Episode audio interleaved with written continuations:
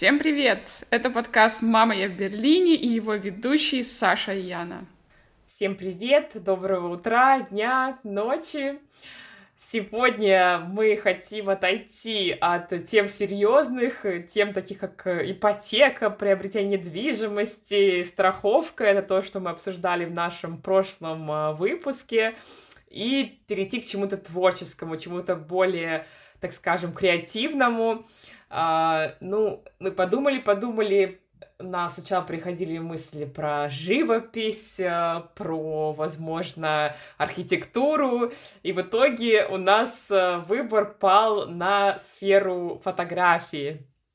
Да, если так подумать, вообще э, фотограф, мы сегодня будем разговаривать с Мариной, с фотографом. Фотограф — это очень важный человек на многих мероприятиях. Вот вспоминая, Ян, да, твою свадьбу в Дании, мы рассказывали про прекрасную женщину-фотографа, которая у тебя была, которая всех там просто умилила и поразила своей открытостью и добротой, и, конечно же, качеством, да, фотографий.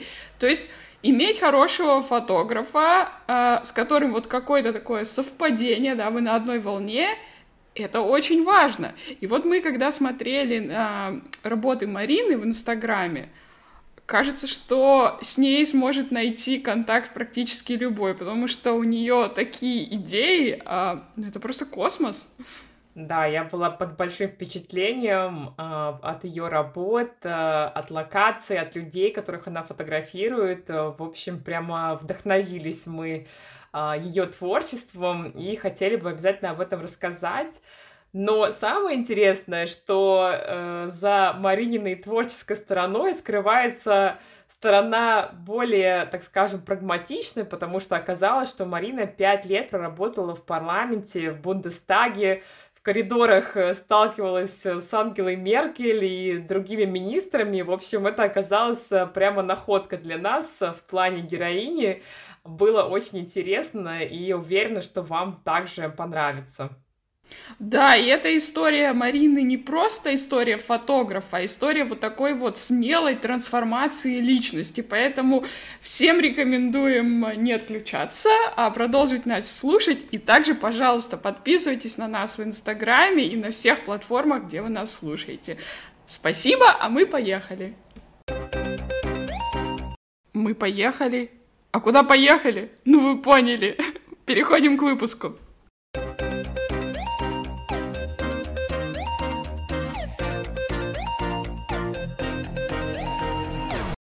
Марина, привет! Э, очень мы тебя ждали на нашем подкасте, рады видеть. Привет, Саша и Яна, спасибо, что пригласили. Спасибо, что пришла. Э, я хотела задать самый, мне кажется, животрепещущий вопрос, который мучил нас Саша с того момента, как мы увидели твой Инстаграм.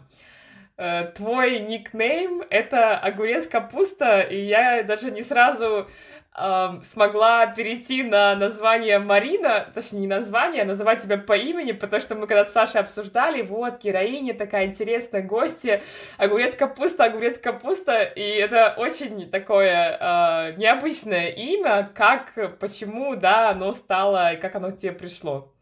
Да, я думаю, что вы не, не одни с этим вопросом остались наедине. я его получаю достаточно часто, и Хотела бы, чтобы за, ней сто... за этим вопросом стоял какой-то очень интересный ответ, но мне кажется, все сильно банальнее. Эм, на первых курсах эм, университета когда-то были популярны такие эм, платформы, где можно было анонимно задавать вопрос каким-нибудь понравившимся мальчикам, там, девочкам. Вот, у меня был один такой, э, одна такая пассия, вот мальчику задавала анонимно вопросы, и в какой-то момент сайт установил лимит на количество заданных вопросов анонимно, и говорит, нужна регистрация. Я пошла регистрироваться, думала, это всего лишь на один вопрос, э, написала первое попавшееся, первое попавшееся слово, которое было огурец почему-то в тот момент, и мне сказали, что этот ник за занят, Я добавила капусту, Получилось э, вот такой вот ничего не знающий ник. А затем, когда пришло время Твиттера и Инстаграма, и в, обу- в обеих социальных сетях я хотела регистрироваться просто, чтобы наблюдать за своими друзьями и знакомыми, а самой никогда ничего не писать. Поэтому думала, что ну вот останусь с этим придуманным странным ником, потому что все равно я там не буду ничего делать.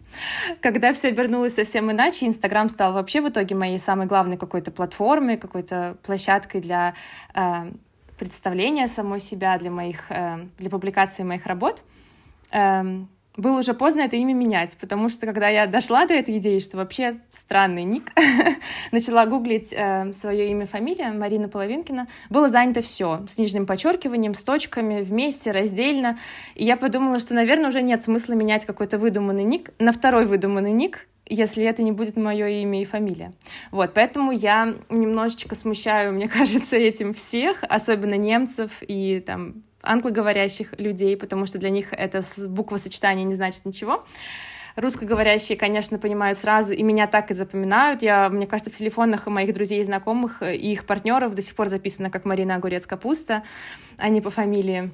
Вот. И поляки, кстати, поляки меня любят, потому что, видимо, у них этот, эти слова звучат так же, и постоянно мне пишут на польском. А я не могу им ответить на польском, говорю, извините, но польский не мой язык. В общем, ничего интересного, глупая, романтичная история первых курсов университета. Ну, Марин, я должна тебе признаться, тебя я тоже в телефоне записала, как Марина Огурец Капуста. Так что да, ну приятно слышать, что я не одна. Таких много, правда. Да, ну давай, наверное, теперь перейдем на более, да, серьезную тему. Вот с твоего ника огурец э, капуста, кто бы мог подумать, что а, ты вообще когда-то до своей карьеры э, фриланс-фотографа ты работала в парламенте, в немецком парламенте. А, в общем-то, мы и хотели наш разговор с тобой построить а, вокруг темы вот этой трансформации, как вот это в одном человеке все совмещалось и как ты решилась на такую перемену. Ну, давай начнем сначала с парламента. Расскажи, когда это было, чем ты там вообще занималась? Да, очень такая объемная, э, обширная тема. Надо подумать, как э, про нее рассказать.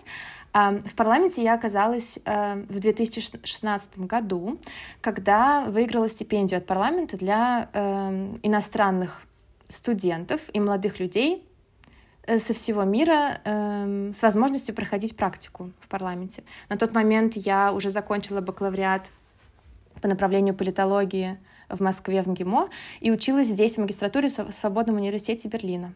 Знала об этой программе, поступила, выиграла стипендию и проработала пять месяцев практиканткой в офисе депутата.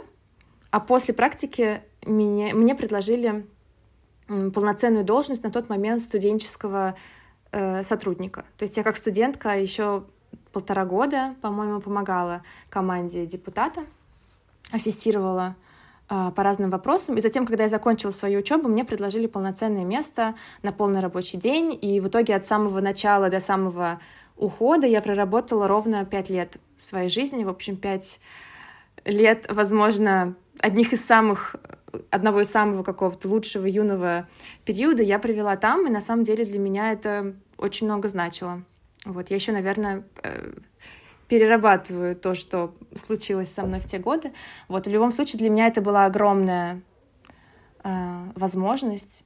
Я ходила по коридорам Бундестага и просто не верила, что вот я такая маленькая девочка из России, что-то делаю здесь, в центре э, парламентаризма, одной из самых вообще демократических стран в этом мире. Я могу вносить какой-то свой маленький вклад в работу депутата, что, соответственно, для меня означало, что депутат вносит вклад вот в эту самую большую машину демократии. Мне было очень приятно. Я просто я ходила и до самого ухода э, не забывала о том, что это не само собой разумеющееся. Вот это был прекрасный опыт, очень мне важный, и моя самая первая такая серьезная работа, были там студенческие подработки, но вот с этого, мне кажется, началось мое главное становление как человека и в целом как э, иммигранта, мне кажется, в Германии, потому что все-таки это сразу такая роль, которая мне самой придавала значимости в тот момент, когда я сама этой значимости своей, своей не видела. Вот. И, соответственно, и уход, и какое-то сворачивание на другую э, дорожку по этим причинам был сложнее для меня. Уйти вот с такой позиции, про которую все мои друзья и знакомые говорили, Марина, мы там все мечтают, э, все, кто изучает политологию, все мечтают там оказаться. И вообще это такая стабильность, и у меня так все получилось гладко. После учебы сразу работа, соответственно, сразу с визами не было никаких проблем. У меня сразу была рабочая виза, там на много лет. Э, и, конечно, только ленивый не сказал мне, Марина, о чем ты думаешь, зачем ты вообще собралась куда-то уходить? Вау, ну пять лет это действительно длительный срок, и нам очень интересно узнать, э, как ты решилась на смену деятельности, но прежде чем мы перейдем к этой теме, все-таки немножко хотелось бы узнать про парламент. Э, вот каково это вообще работать там? Были какие-то вещи, которые тебя, может быть, удивили, поразили? Э, действительно ли это мека бюрократии, пунктуальности? То есть вот хотелось бы немножечко вообще о твоих впечатлениях от такой работы послушать. Mm. На самом деле, вот если брать рутинную часть работы, мне кажется, что мой офис не отличался ничем от какого-то другого офиса. Это такая же небольшая команда, факсы, мейлы, телефонные звонки, в общем, все как и везде, я думаю, в, таком, в такой достаточно консервативной системе, э, где не было каких-то вот таких ноу-хау, которые есть в стартапах, каких-то классных IT-компаниях. Э, То есть такая работа с 9 до 6, приходишь, делаешь свои дела, ходишь на какие-то переговоры, совещания, и за компьютером проводишь очень много времени. Эм, в общем, такая среднестатистическая обычная работа. Но эм, парламент работал неделю через неделю, в одну неделю были заседания, в следующую неделю все депутаты уезжали в свои избирательные округа, и сам Бундестаг, он затихал. И вот тогда мы превращались действительно в таких обычных рядовых офисных сотрудников. Но когда все депутаты приезжали и проходили все самые главные пленарные заседания, переговоры, обсуждения законопроектов, вот в такие моменты я думала, что я нахожусь в каком-то параллельном мире, где практически нет охраны, там все, там канцлер на тот момент Ангела Меркель, э, министры, они всех уходят вот, вот так же в твою столовую. Можно в коридоре было с ними встретиться.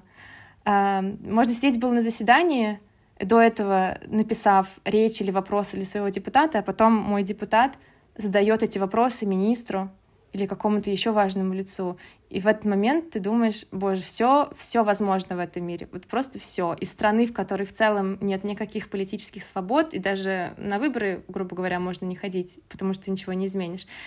В страну, где тебя, несмотря на твою национальность, вообще взяли на работу и допускают вот до таких важных моментов. Не знаю, у меня до сих пор, когда я думаю об этом, почему-то даже мурашки по коже, хотя я еще ни разу не жалела, что я оттуда ушла.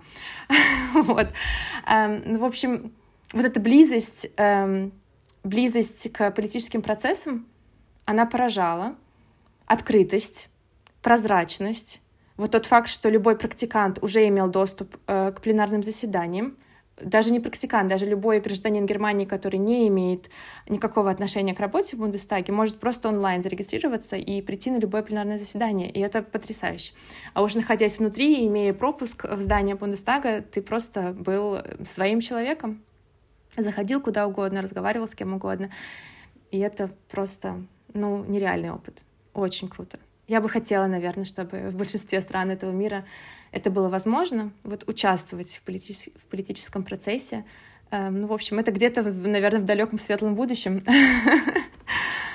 То есть с Ангелой Меркель ты э, ланч э, брала и вообще знакома практически лично.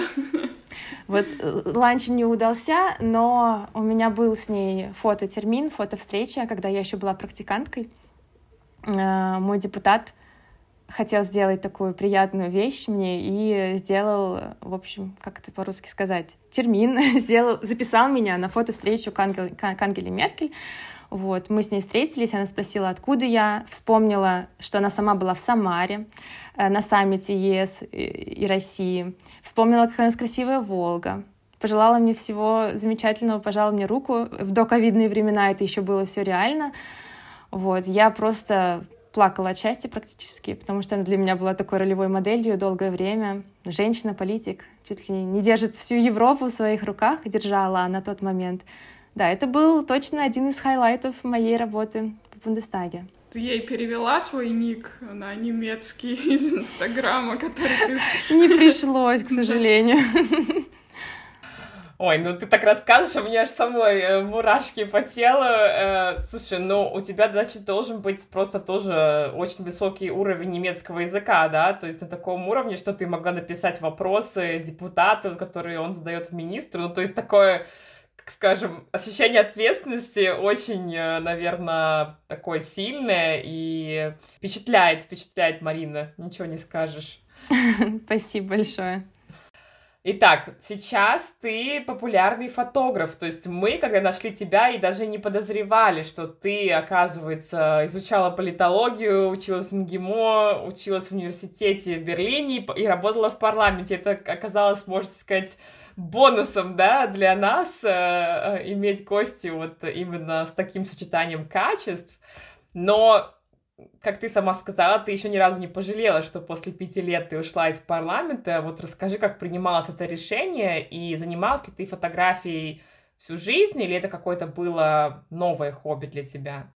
Да, во-первых, спасибо большое за твой лестный комплимент про популярного фотографа, потому что когда мне Саша написала самое первое сообщение с приглашением прийти на подкаст, мой первый вопрос был, а почему я? Я еще ничего не добилась, о чем я могу рассказать в, в сфере фотографии, как минимум.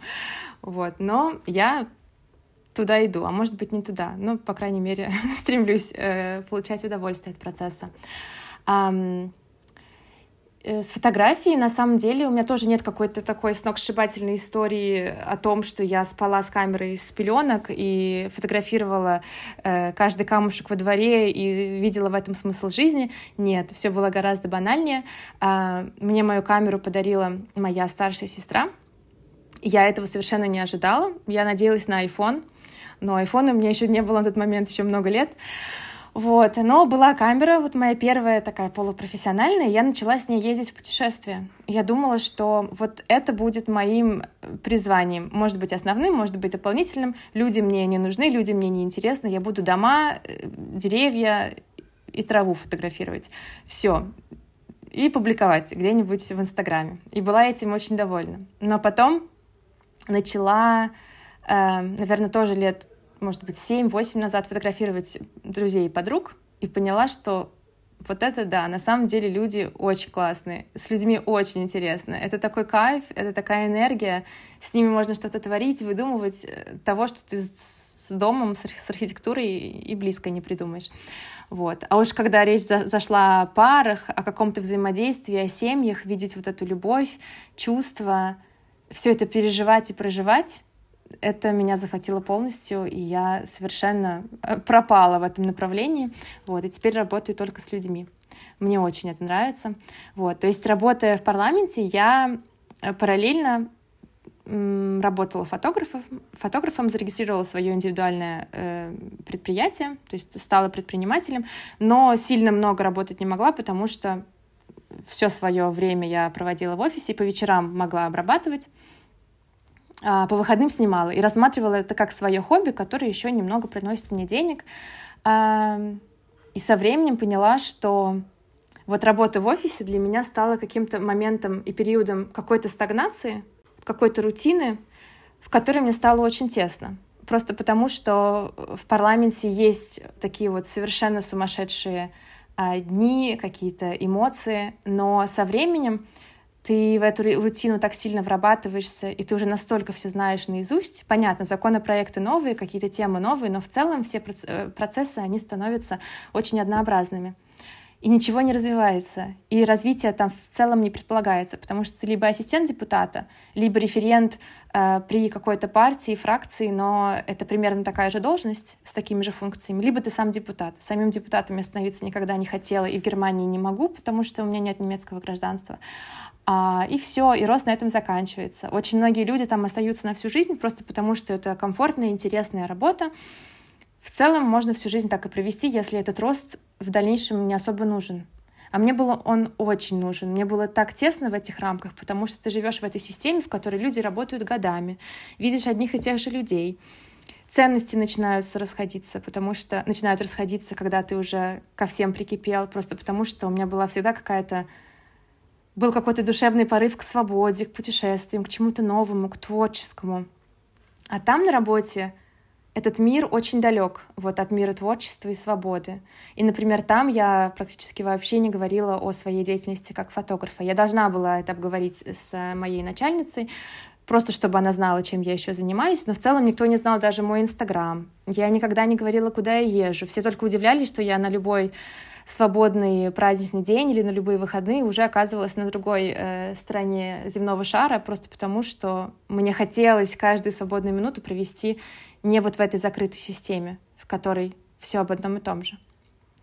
Вот. И со временем, когда я приняла это решение, потом настал ковид, а, и я в нем убедилась еще больше, потому что даже в ковид у нас не появилось больше свободы, мы, мы по-прежнему работали в офисе, у нас не было ни, ни дня хоум-офиса, а, и я поняла, что вот такая негибкая устаревшая система, она вообще не для меня, и что я не хочу свои лучшие годы вообще всю себя провести там, при том, что жизнь, она правда конечна. Я не знаю, сколько у меня осталось времени, и я поняла, что хоть мне и безумно страшно идти в никуда, шагать вот в эту пропасть, я поняла, что если я этого не сделаю, то я не проживу свою какую-то лучшую, более наполненную версию жизни. Мне очень этого захотелось, хотя это никак не отражает вот не отражала того человека, которым я была на тот момент. Я шла по своей дорожке, которую я себе придумала, и думала, что только она и существует. Учеба, там, золотая медаль в школе, бакалавриат, магистратура, работа. И вот дальше я всегда думала, что будет просто работа тоже в офисе, но там более высокооплачиваемая с возможностью роста. Все. Я не могла представить, что я уйду куда-то направо или налево, где придется начинать практически с нуля. Но это оказалось определенным шагом к себе, я, наверное, никогда еще не жила такой свободной и наполненной смыслом жизнью. Все, теперь у меня тоже мурашки. Нет, правда. Да, мне кажется, у нас у всех мурашки от твоей истории. Она очень э, вдохновляет я думаю, у всех, и у нас, и у слушателей были этапы вот этой стагнации, про которую ты говоришь. И все мы знаем, насколько сложно из этой стагнации выйти. И вот мне интересно, сколько прошло времени между вот этой первой мыслью о том, что, знаешь, я хочу заниматься фотографией, и это моя основная жизнь и моя карьера потенциальная, до вот этого решения. Потому что у многих э, это тянется годами. И все мы знаем, как сложно вот этот вот шажок. Он маленький, но такой сложный. Он огромный. Это такая пропасть, мне кажется, между той жизнью и этой. Он огромный. У меня, как я уже сказала, я никогда в жизни не делала каких-то супер смелых и сумасшедших шагов.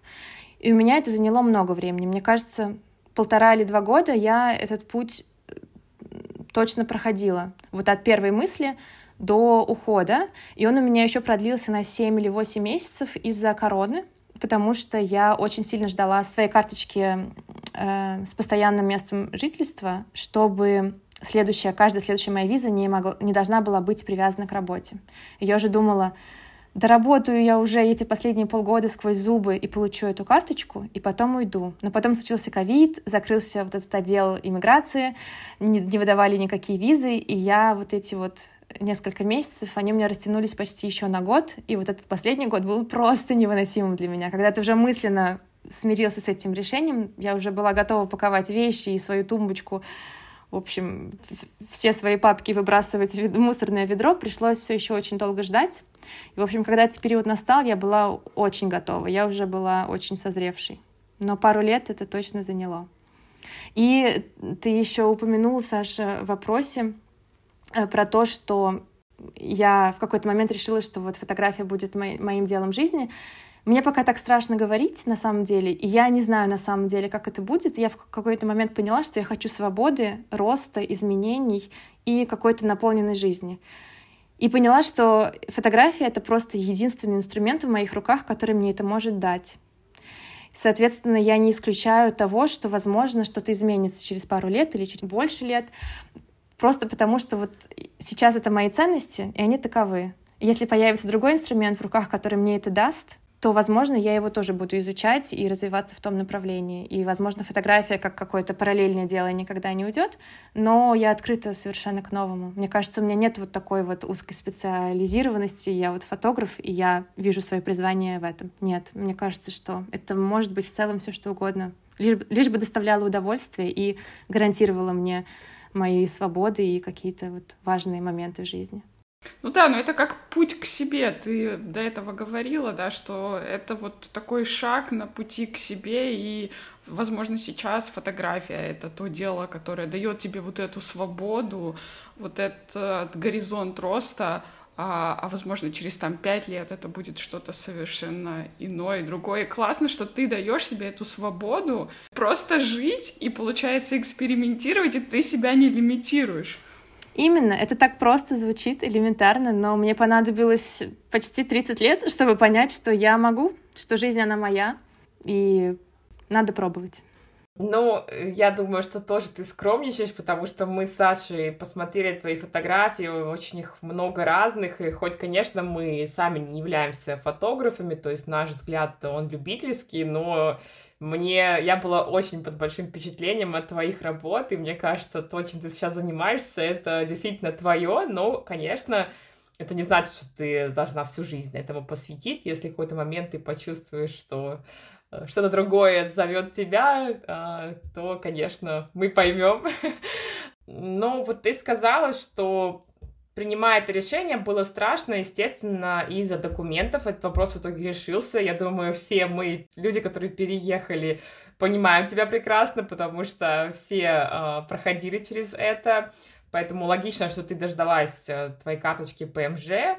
Но э, не хочу, да, через твои какие-то личные границы переходить. Я думаю, многим интересен вопрос финансовой стабильности, да. И, как ты сказала, парламент дает тебе зарплату, которая фиксирована, которая у тебя есть, и она выплачивается в определенный день месяца. Думаю, многие продолжают совмещать какую-то творческую работу с работой, которая может быть, менее интересна, но она стабильна, она приносит деньги именно вот по этим причинам, потому что они боятся, что они просто вот не смогут сами себя содержать. У каждого разные разные стремления в плане того, сколько ему нужно зарабатывать, но в целом работа фотографом а, в Германии или в Европе, поясни, да, где ты сейчас а, работаешь, в большей степени позволяет тебе содержать себя, да, и, так скажем, иметь тот образ жизни, к которому ты стремилась? Я работаю и живу в основном в Берлине. То есть в Берлине моя такая основная пока клиентская база, просто потому что я начинала работать здесь и никогда не делала никакую рекламу, потому что вначале я стеснялась, работая в парламенте, делать какую-то рекламу э, себя как фотографа. Как-то мне было неловко с этой мыслью свыкнуться. Соответственно, все мои клиенты были друзьями друзей и следующие по сарафанному радио. Я до сих пор не дошла до момента с рекламой, но вот, соответственно, по такой цепочке у меня э, Вся пока работа сконцентрирована в Берлине. Но моей мечтой является та, тот формат жизни, когда я могу поехать в любую точку мира, написать в Инстаграм, что я там, и чтобы у меня была там работа. Это просто моя мечта, чтобы быть вот таким вот не знаю, э, всепланетным фотографом, не в плане какого-то вселенского успеха. Мне кажется, что эти мечты уже почему-то закончились. Просто чтобы было комфортно и классно жить в любой момент, в любой точке можно было бы себя обеспечить. Э, в плане денег, мне кажется, что это очень классный вопрос и очень нужный, потому что когда люди сталкиваются с таким э, решением в своей жизни. Всем нужна эта информация. И на самом деле, когда я уходила, это был главный вопрос, который меня интересовал. Потому что, да, у меня сейчас нет детей или кредитов, но я себя сама полностью содержу. У меня нет какой-то помощи от родителей. Да, я живу вместе с моим молодым человеком уже давно, но у нас раздельные бюджеты, и, по идее, я и привыкла полагаться только на себя. И я, уходя из парламента, думала, что никакую помощь никогда не приму, я должна сама, я должна сама. Хотя мне кажется здорово, когда эта помощь есть. Вот, и еще не отвечая на твой вопрос, хотелось бы заранее сказать, что самое классное, что у меня было и что я решила сделать и подготовить, это подушка безопасности. Она просто жизненно необходима в целом, наверное, каждому человеку. но особенно при смене деятельности. Просто потому, что сам бизнес встает на ноги, как я слышала в Германии, ну, наверное, везде от года до трех, и абсолютно нормально и первые года три работать в минус. Э, нужно к этому быть морально готовым. А, и мне кажется, что очень комфортно, если есть подушка безопасности, не знаю, от полугода до двух лет. Вот. И я самой себе несколько раз за эти мои полтора года фриланса э, сказала спасибо, просто огромное спасибо от души, что она у меня была, что я смогла ее накопить, что я об этом подумала. Просто потому, что ушла я с работы еще в разгар ковида, и еще до там, полгода еще был полнейший локдаун, никто не выходил в кафе, они были закрыты, и никто не встречался с людьми, соответственно, никто не фотографировался, очень мало кто фотографировался.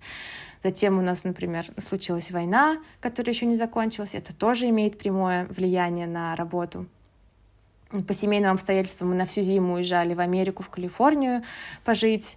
И в целом никогда не знаешь, что ты в этом месяце заработаешь достаточно или не заработаешь. То есть подушка безопасности, мне кажется, это просто самое главное, что должно быть у каждого человека.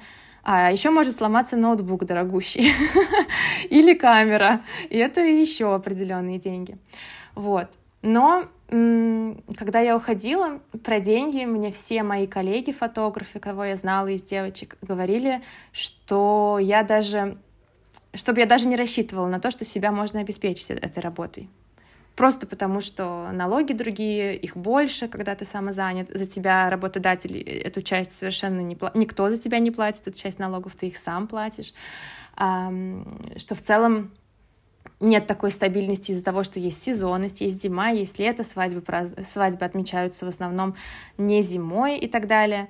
Но пока э, я могу сказать, что я справляюсь, я себя полностью обеспечиваю, за исключением вот тех каких-то экстраординарных моментов, когда есть месяцы совсем без заработка, типа там первого месяца войны или зимы, когда я не могла работать, э, и тогда моя подушка безопасности мне очень помогала. Вот. А в целом по сравнению с офисной работой могут быть месяцы, когда ты зарабатываешь в два или в три раза больше, чем в офисе. И это такое чувство полета, и ты думаешь, боже мой, я такого не могла вообще никогда за пять лет заработать. А здесь, если найти пути, найти форматы, то это можно сделать. Но мне кажется, очень важно оставаться гибкой, ищущей, придумывающей новые форматы, изучающей свою какую-то целевую аудиторию и подбирающей то, что может зайти. Я очень много придумывала проектов, каких-то фотодней, каких-то пробовала маленькие форматы маленьких съемок, длинных съемок. У меня еще целый список э, там в заметках в айфоне, что я еще могу сделать. И есть такой список э, занятий, которыми я не хочу заниматься в фотографии, но который, к которым я могу обратиться, если совсем не будет денег. Например, я там зарегистрирована на сайте спортивных фотографов, чтобы просто марафоны фотографировать. Ты стоишь в одной точке, снимаешь э, ребят, что здорово, но просто в этом для меня очень мало креатива, потому что там вообще не, не разойдешься и творчество свое не покажешь. Но есть форматы съемок спортивных мероприятий или отелей, которые мне могли бы помочь, если было бы совсем плохо. Но, к счастью, к счастью, все пока хорошо, я делаю, что, делаю все возможное, чтобы э, это еще улучшать. Конечно, в идеале, мне кажется, спокойная жизнь начнется тогда, когда у меня будет запись на съемке, и я буду выбирать из тех, кто мне пишет, чтобы их было так много. Сейчас пока такого нет, конечно, но есть просто заказы на съемки, я снимаю все, что мне предлагают поснимать. Вот. Эм, не все мне нравится одинаково но мне пока это нужно просто, чтобы себя обеспечивать. Вот. И, конечно, я прокачиваю месяц за месяцем мою толерантность к неопределенности. Я никогда не знаю, даже если на этот месяц у меня много заказов, я не знаю, случатся ли эти съемки, не заболеет ли кто, не уедет ли в отпуск, не отменит ли по другим причинам, не заболею ли я. То есть э, это такой постоянный тренинг 24 на 7, да, это еще такая болючая тема с деньгами бывает. Но мне кажется, что я на правильном пути, и что в целом у меня... В целом та, ту ценность, которую мне фотография гарантирует, она для меня стоит того, чтобы искать эти новые пути, рисковать и когда-то, может быть, не зарабатывать столько, сколько я хочу. Вот как-то так я бы ответила на этот вопрос. Но опять же, я в начале пути, и, возможно, Возможно, через пять лет вы меня спросите, я скажу, что вот если родить детей, не знаю, допустим, не знаю, дорогое ли это удовольствие иметь детей, например, тогда я вам скажу, что, ну, наверное, не потяну. А сейчас пока вот, пока все хорошо, и у меня в целом много оптимизма э, в этой теме. Я думаю, потянешь. И вообще очень круто, что ты делишься этой историей, потому что Эм, вот как ты говорила, когда ты уходила или думала уходить из парламента, многие тебе э, говорили, да ты не, не проживешь, не будешь столько зарабатывать, как ты зарабатывала в парламенте. Знаешь, я тоже в своей жизни проходила через такую трансформацию, да, э, уходя вот так э, с высокой позиции, грубо говоря, в никуда на тот момент. И вот из личного опыта я тоже заметила, что людей, которые делятся с тобой своими негативными комментариями и своей антиподдержкой, их всегда очень много. А вот людей, которые действительно могут сказать слова поддержки, их крайне мало. Поэтому я думаю, что ты сейчас на самом деле делаешь классное дело в рамках нашего подкаста, делясь своей историей, потому что я уверена, а, многие люди сидят и чем-то недовольны своей жизнью, но просто боятся сделать вот этот шаг, потому что слышат вот такой фидбэк, что а, да кому ты там нужен, да вот э, будет только хуже, да ничего не получится. А вот слушаешь твою историю, и кажется, просто нужно пробовать. И нужно иногда смириться с этой неопределенностью, но нужно следовать своей мечте, возможно, и своим желаниям. Мне кажется, если такая потребность есть, то однозначно да. Но я могу представить, что есть люди, которым, правда, ценность какой-то стабильности, какого-то порядка в жизни и прогнозируемого будущего, будущего важнее, чем то, о чем мы с тобой говорим. Но если есть эта внутренняя потребность развиваться, пробовать, рисковать, то я просто не могу найти причин вот сейчас, чтобы этого не делать. Да, я как раз-таки принадлежу, наверное, тем, для кого стабильность э, очень важна. Э, я, наверное, сошла бы с ума, если мне пришлось э, менять деятельность, но, честно говоря, у меня не было такого какого-то распутия, когда нужно было принимать такие решения, поэтому кто знает, кто знает. Хотелось бы спросить э, по поводу твоей аудитории. Ты ведешь Инстаграм э, на английском языке, это язык э, глобальный, как ты сказала, ты работаешь в большей степени в Берлине. Также ты говоришь на русском языке, я уверена, что это тоже прибавляет клиентов. Вообще есть какая-то, ну, твоя целевая аудитория, и также ты работаешь в разных локациях, то есть там и Испания, и Германия, и еще какие-то другие города. Вот в этом плане хотелось бы понять, э, кто твой клиент и на кого твои услуги нацелены. Да, как я уже упомянула ранее, хотелось бы стать человеком мира, которому рады везде, и у которого будет работа хотя бы вот такого минимального формата, чтобы обеспечивать мою жизнь в моих путешествиях и вот в моей в такой свободной жизни. Вот. Но вопрос с языком ведения Инстаграма для меня на самом деле еще очень актуальный, потому что я не приняла пока окончательное решение. Мне кажется, что работая и базируясь в Германии, было бы выигрышнее для меня писать на немецком. Все-таки я думаю, что не только немцы, а в целом там, граждане любой страны, им просто комфортнее читать на своем языке. Даже если ты знаешь английский язык, комфортнее задавать вопросы, и скорее, возможно, э, некоторые клиенты, некоторые герои съемок напишут, наверное, кому-то, кто на немецком пишет. Но, как я уже сказала, мне очень нравится Берлин и весь мир, в общем, вот такой вот своей разнообразностью, межкультурностью. И поэтому Берлин для меня очень ценен. Он прям мой город на все сто процентов. И мне нравится, что он открыт ко всем, принимает всех. И мне бы, наверное, хотелось быть вот таким оплотом открытости, какого-то межкультурного диалога, какой-то интернациональности. Поэтому мне в этом плане э, английский язык кажется чем-то более правильным. Просто чтобы вот любой человек из любой точки земного шара мог ко мне обратиться и мог чувствовать себя здесь же, как дома. Но параллельно я понимаю, что я немного проигрываю э, перед немецкой аудиторией. Вот. Но я все-таки планирую э, встречаться и работать с совершенно разными людьми. Мне кажется, что это просто великая ценность знакомиться с разными культурами, изучать. Мне кажется, я через это расту, я становлюсь более, в том числе более толерантным человеком, более открытым. А, мне это очень важно, и вот пока мне откликается тот формат, который я выбрала для себя сейчас, английский язык. Вот. Но как только мне пишут на английском, потом мы выясняем, что, например, мы оба можем говорить на немецком или на русском, то мы часто переходим в переписке или в разговорах на эти языки, но начало пока на английском. То есть Инстаграм для тебя вообще на данный момент это основной канал э, привлечения да, новых клиентов? Пока да. Я думаю, что меня в основном находят через Инстаграм, просто потому что мои герои моих съемок публикуют мои фотографии, и для меня это очень классный источник какого-то и органического роста, и нахождения, источник нахождения новых клиентов. Но в Германии, например, очень любят сайты еще, я стараюсь обновлять мой сайт, но это очень э, для меня сложно и занимает очень много времени. Но мне кажется, что мне нужно уделить ему время. Вот. И также очень любят в Германии, в том числе Google карты и визитки бумажные, поэтому у меня есть и то, и, и все. Но нет энергии развивать все в одинаковом масштабе, поэтому я пока сконцентрировалась на Инстаграме, потому что если я буду развивать все, то я не разовью ничего, мне так кажется. Поэтому хотя бы в Инстаграме я регулярно. Да, мы обязательно оставим ссылочку на твой инстаграм и на твой сайт. И я думаю, многим слушателям будет интересно увидеть твои работы.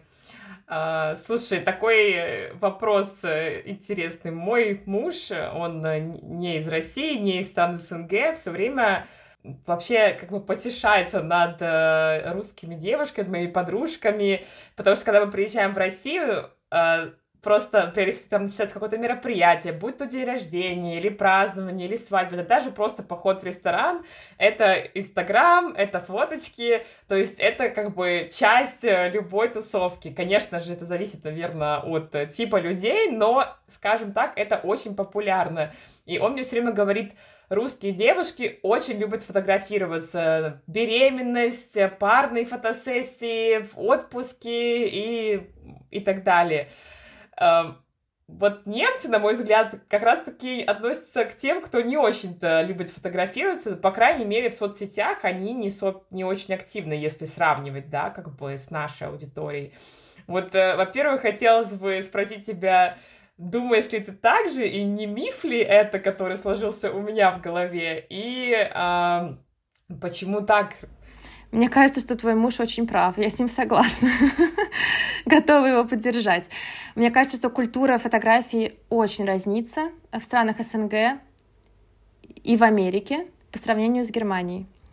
И в Америке, и в странах СНГ просто обожают фотографироваться. Это очень доступно, это делают все, и, как ты сказала, абсолютно по каждому поводу. Просто вот даже можно без повода. Просто захотелось, хорошая погода, Супер, идем фотографироваться. В Америке то же самое. Так как мой молодой человек из Америки, у меня есть э, там контакты и члены семьи, и знакомые оттуда. И я вижу, что в некоторых моментах они даже переплюнули э, русских девушек. И фотографируются, правда, вот, вот всегда, вот просто всегда. И причем э, с гораздо более тщательной подготовкой. И, там и стилисты, и визажисты, и абсолютно на каждой съемке.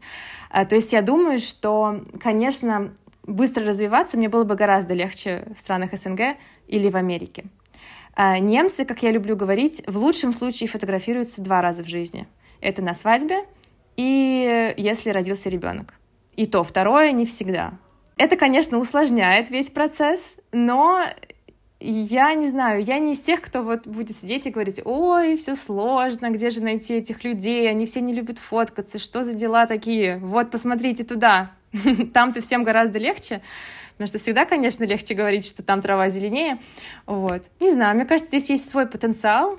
Э, ниша в этом плане, мне кажется, здесь более свободная, чем у нас, у нас э, в наших странах, откуда мы родом, или в Америке. Поэтому гораздо больше, мне кажется, возможностей для развития.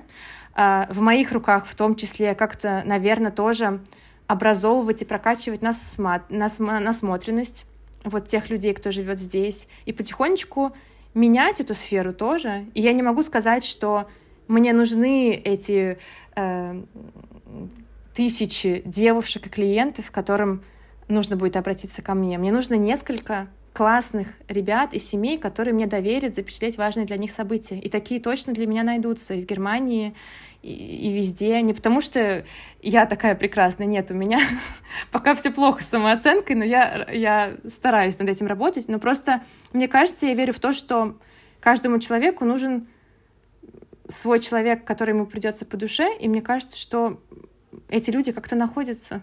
Они, мы, мы найдем друг друга, мне кажется, и сделаем друг друга немножечко счастливее.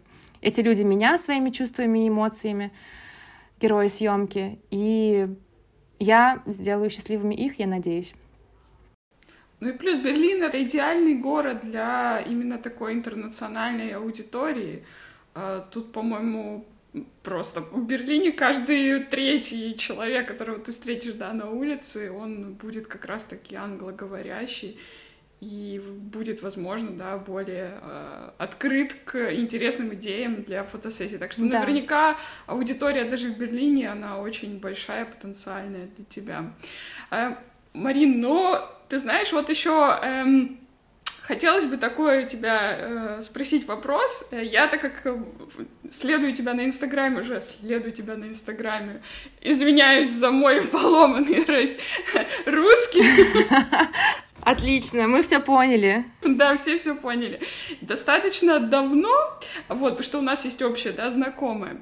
И э, я вот видела э, такое интересное событие, о котором я хочу тебя тоже спросить, потому что это показывает еще одну сторон, сторону вот этой твоей свободы личности. Ты праздновала день рождения э, летом, хотя день рождения у тебя не летом. А, вот расскажи, поделись этой историей и воодушеви людей реально быть просто с собой. Спасибо за вопрос. А, на самом деле, я тоже не сразу решила отмечать половинку своего дня рождения, которая в целом, вот постфактум, мне кажется, обернулась очень классной идеей, потому что, во-первых, я, правда, живя на свете 29 с половиной лет, никогда в жизни ничего не отмечала летом. И мне каждое лето очень хотелось, просто потому что в Берлине любят отмечать примерно все в формате пикников. И я каждое лето ходила мимо парков и думала, кто эти люди, кто меня не позвал на свой праздник, а я очень хочу что-то отметить. Вот. И потом поняла, что вообще-то нет никаких правил и, и каких-то прописанных установок, что отмечать можно и что отмечать нельзя. И я подумала, что надо бы отметить половинку своего дня рождения, что совпало еще с тем, что мне в ноябре, в конце ноября исполнится 30 лет, так что я назвала свою свое празднование Saying Goodbye to My Twenties, чтобы попрощаться с моими летами юными, так сказать. Вот. И заодно я по фамилии Половинкина, и я решила, что это просто очень забавно. Я никогда в жизни не обыгрывала свою фамилию. А, попросила еще если гости хоте... захотели бы прийти с подарками, чтобы приходили с подарками половинчатыми. И это оказалось очень смешно, потому что, правда, кто на что был гораст. Я очень хохотала со всех подарков. А, было очень круто. Меня все поддержали, мои подруги, я была очень тронута этим. Все пришли и говорили, поздравляем тебя. Я всем отвечала, с чем, потому что сама еще мысленно не смирилась с этой мыслью что меня можно поздравлять вне зависимости от даты. И для меня это было просто каким-то нереальным эм, событием и доказательством того, что жизнь можно праздновать в любой день, в любую дату и праздновать себя, потому что в целом просто жить, жить здорово, и это так банально, но мы очень редко что-то такое делаем. И я не ожидала, какой отклик на это празднование. Мне писали незнакомые девушки, говорили, что мы уже назначили дату, когда мы отмечаем свои события. Мне писали там невесты, которых я снимала на свадьбе, о том, что они тоже это увидели и тоже что-то там отмечают. Несколько моих подруг уже отметили то, что у всех что-то болит. В общем, я поняла, что у всех что-то болит, всем, что, всем чего-то не хватало. Кто-то болел ковидом в какую-то важную дату, у кого-то сорвалась поездка куда-то. И тут одна за другой начали это все справлять праздновать, и потом писали мне благодарности, говорили, что не знали, что так можно. Я тоже не знала, что так можно. А, и это очень вдохновляюще. Просто праздновать себя и своих близких, и свою жизнь. Лето, в конце концов. Я планирую так и продолжать. Знаешь, Марина, у меня день рождения в июле, и когда я училась в школе и даже была в садике, я не была рада тому факту, что у меня день рождения летом, потому что все разъезжались, в школе мне ничего не приносили, э, и не было вот того момента, когда весь класс встает и поздравляет тебя с днем рождения. Э, это очень забавно, потому что сейчас, конечно, во взрослом возрасте я понимаю, что это на самом деле преимущество, потому что отпраздновать легче во многом. Видишь, ты тоже можешь закрыть свой гештальт и отпраздновать что-то зимой. Тоже прекрасно. Да, я подумаю над этим, действительно хорошая идея, классная история. Мне кажется, что ты действительно вдохновила и нас, и наших слушателей на какие-то перемены, а уж перемены какого рода это решать каждому. Мы обязательно да, публикуем а, ссылки на все те ресурсы, про которые мы упоминали. Ну и, конечно, знакомьтесь с работами Марины. Мне кажется, что вы останетесь под большим впечатлением. Спасибо вам огромное, девочки, за приглашение. Было очень волнительно и очень приятно поделиться тем, что внутри. Да, спасибо, Марин, правда. Я тебе это уже и говорила до звонка, и сейчас повторю. Я считаю, твои истории надо делиться и вообще продолжать делиться, и не только в рамках э, этого подкаста, потому что э, ты, может быть, не представляешь, но э, импакт, да, влияние вот этой твоей истории, оно намного больше. Мне, мне, я в этом уверена, потому что даже у меня сейчас возникла идея о том, что я очень давно хотела э, сделать, ну вот не решалась, а вот я теперь тебя послушала. Хотя я не из робкого десятка вообще-то. Я сама кого хочешь замотивирую. Но вот твоя история меня так задела, что я думаю, все, надо, надо действовать. Так что спасибо, Марин, да, еще раз. Это очень приятно. Я очень рада.